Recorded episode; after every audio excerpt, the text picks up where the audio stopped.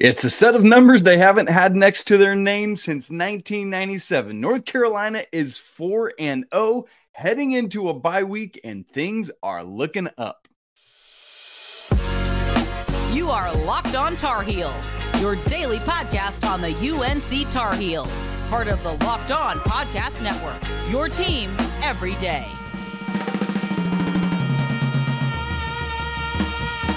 Hey there, it's Saturday, September 23rd.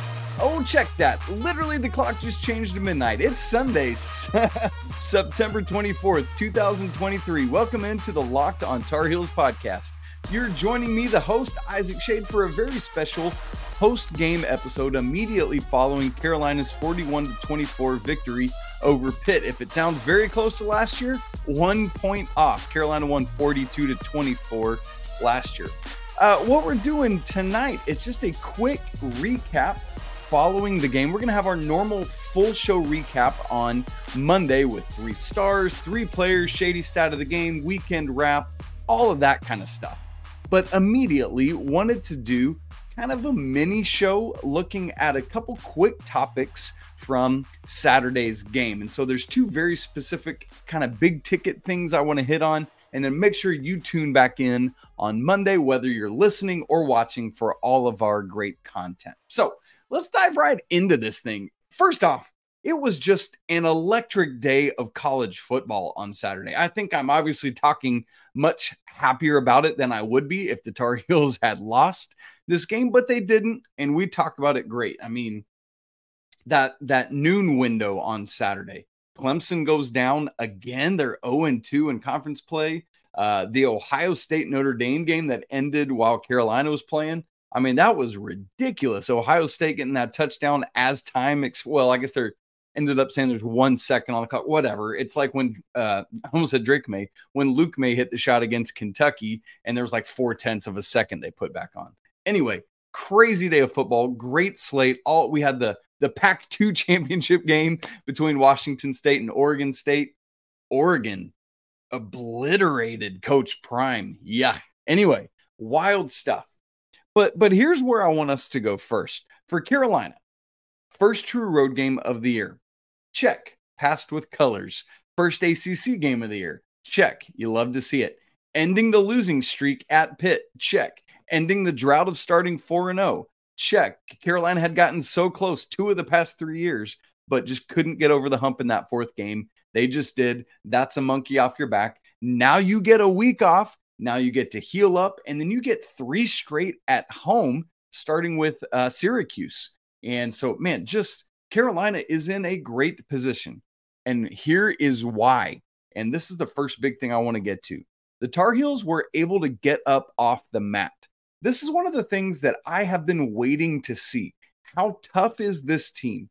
Are they able to respond in big ways on the road in their first ACC game? Mack Brown talked all week long about bullying and, and how tough Pitt was going to play. Wondering, hey, are, are we going to rise to the occasion? Are we going to rise to that challenge? Or are we just going to lay down flat and let them walk all over us? Well, Coach Brown had me feeling confident about it. I was like, I'm hopeful. Carolina can do this. But then the game started, and I did not feel that same hope. Why? Pitt goes 78 yards, 13 plays, takes up seven minutes and 59 seconds of the first quarter. And they did it rather easily. So now I'm all in my head. I, am like, how many drives are we going to get in this game if Pitt's going to keep doing that? We've lost two in a row at Pitt. This is number three. I thought Phil Jurkovec was struggling, and now he starts six for six in this game. Of course, this is the game where they find their way we've s- still we're we're not going to get to 4 and 0. The the that curse is going to keep going. We can't handle success. Why can't we have nice things? Oh no, our first offensive play is a fumble. But it wasn't. They looked at it, called it incomplete. Carolina drives down the field and scores. Sigh of relief. We're all good. We have responded. We've gotten back up off the mat. But then it happens again. Pitt scores another touchdown on their second drive. And then Carolina has to punt on their ensuing drive. Oh, right. And eh, you were probably feeling all those same things. This this is not it. We're we're gonna go. We we just can't handle success. It's over. But these Tar Heels were not going to be bullied. They were not going to have that classic letdown game. They got themselves back up off the mat and they were ready to fight. And fight they did again and again and again. They just kept responding all game long because the rest of that first half, after Pitt scored those two touchdowns on their first two drives, here's the rest of the half for them punt, punt, field goal, missed field goal. And to be fair, that missed field goal was at the end of the half and it was a, uh, longer than they otherwise would have done it. So Carolina held them in check after that. Meanwhile, the Tar Heels, their final three drives of the first half touchdown, touchdown, touchdown. And then technically, that middle one wasn't even a drive because that's um, Alijah Huzzie's punt return touchdown. So Carolina responding in a big, big way. And then they just kept doing it. Remember, Carolina got the ball to start the second half. Uh, and their first three drives touchdown, field goal, field goal. Pitt's second half, three and out, interception, fumble, turnover on downs, turnover on downs, interception. They did have the one kickoff return for a touchdown, but that was it, man. That was it. Without, I mean, that's it. Carolina faces a possible bullying situation and went and proved that they have mettle, that they are experienced, that they are talented, and they're ready to do what they have to do to go win on the road and, and start things off. They couldn't win the ACC today, but they could have put themselves in a big hole of even getting a, a chance to play in the ACC championship game. And they took care of that first step. Now you got to keep building on that. But that's what they've done all year so far building, building, building. Now, was everything perfect? By no means. And again, that's the best kind of games where you win, but still have a ton to work on. And you got a week off to go do that now. And so uh, I see this and am very encouraged by it. I know Pitt is not a, a great, great football team this year, but Carolina, I mean, think about Georgia Tech last year. It's that same kind of thing. The Tar Heels win this game. They they take that punch, they get up, and then they punch right back. Now, as for the second half, there's a lot of frustration that I've heard from people immediately like, oh, terrible play calling. What's Chip Lindsey doing? It's okay and it makes sense. I want to explain it and talk about it, and we'll do that in just a second. But first, I need to tell us that this episode of Locked on Tar Heels is brought to you by FanDuel. I guess we can put up our little FanDuel overlay, even though we're on like a mini episode. Give our guys some love. Snap into action this NFL season with FanDuel, America's number one sports book. Right now, new customers get $200 in bonus bets guaranteed when you place a $5 bet.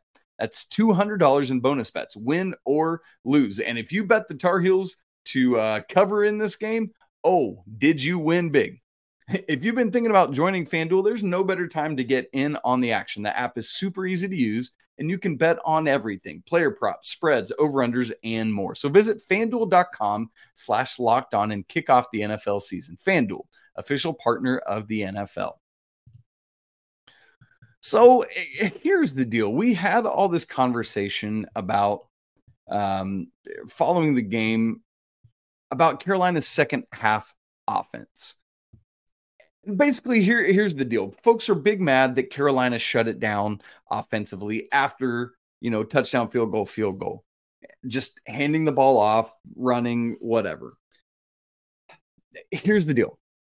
There was no need. Unfortunately phil Jurkovec got hurt right at the end of the first half. You hate to see that. But we very quickly learned you know there was all that hubbub in the lead up to the game about is Pitt going to bench Jurkovec? He's he's not been good this year. Uh, we quickly found out why they did not because what they had waiting behind him, again, all due respect, was not good. I mean, just just is what it is. And so for Carolina, they're just trying to shorten the game and run out the clock. And the only way you can ensure that the clock is running at the end of every single play is to hand it off. Now, as uh, Anthony Pagnotta said on Twitter, our guy who love him says, "Listen, if Carolina run blocks run blocking better, no one is complaining about the play calling. The goal is to shorten the game and keep the clock running. Running. Only way to ensure that on every play is to run. It's so true. And so I know, like, I could, you could see it on Drake Maye's face. He's getting frustrated, he's getting disappointed. But it, it's the smart play. And I know Carolina went like a couple times they threw the ball, but Drake was getting beat up a bit, right? This is a way to protect him and ensure that you're not getting too much. Um, you know, he's not running the ball more, taking more hits than are necessary. Um, all, all of these kind of things. And again, Pitt's not doing anything. Let me remind you one more time of their second half drives outside of the kickoff return for a touchdown.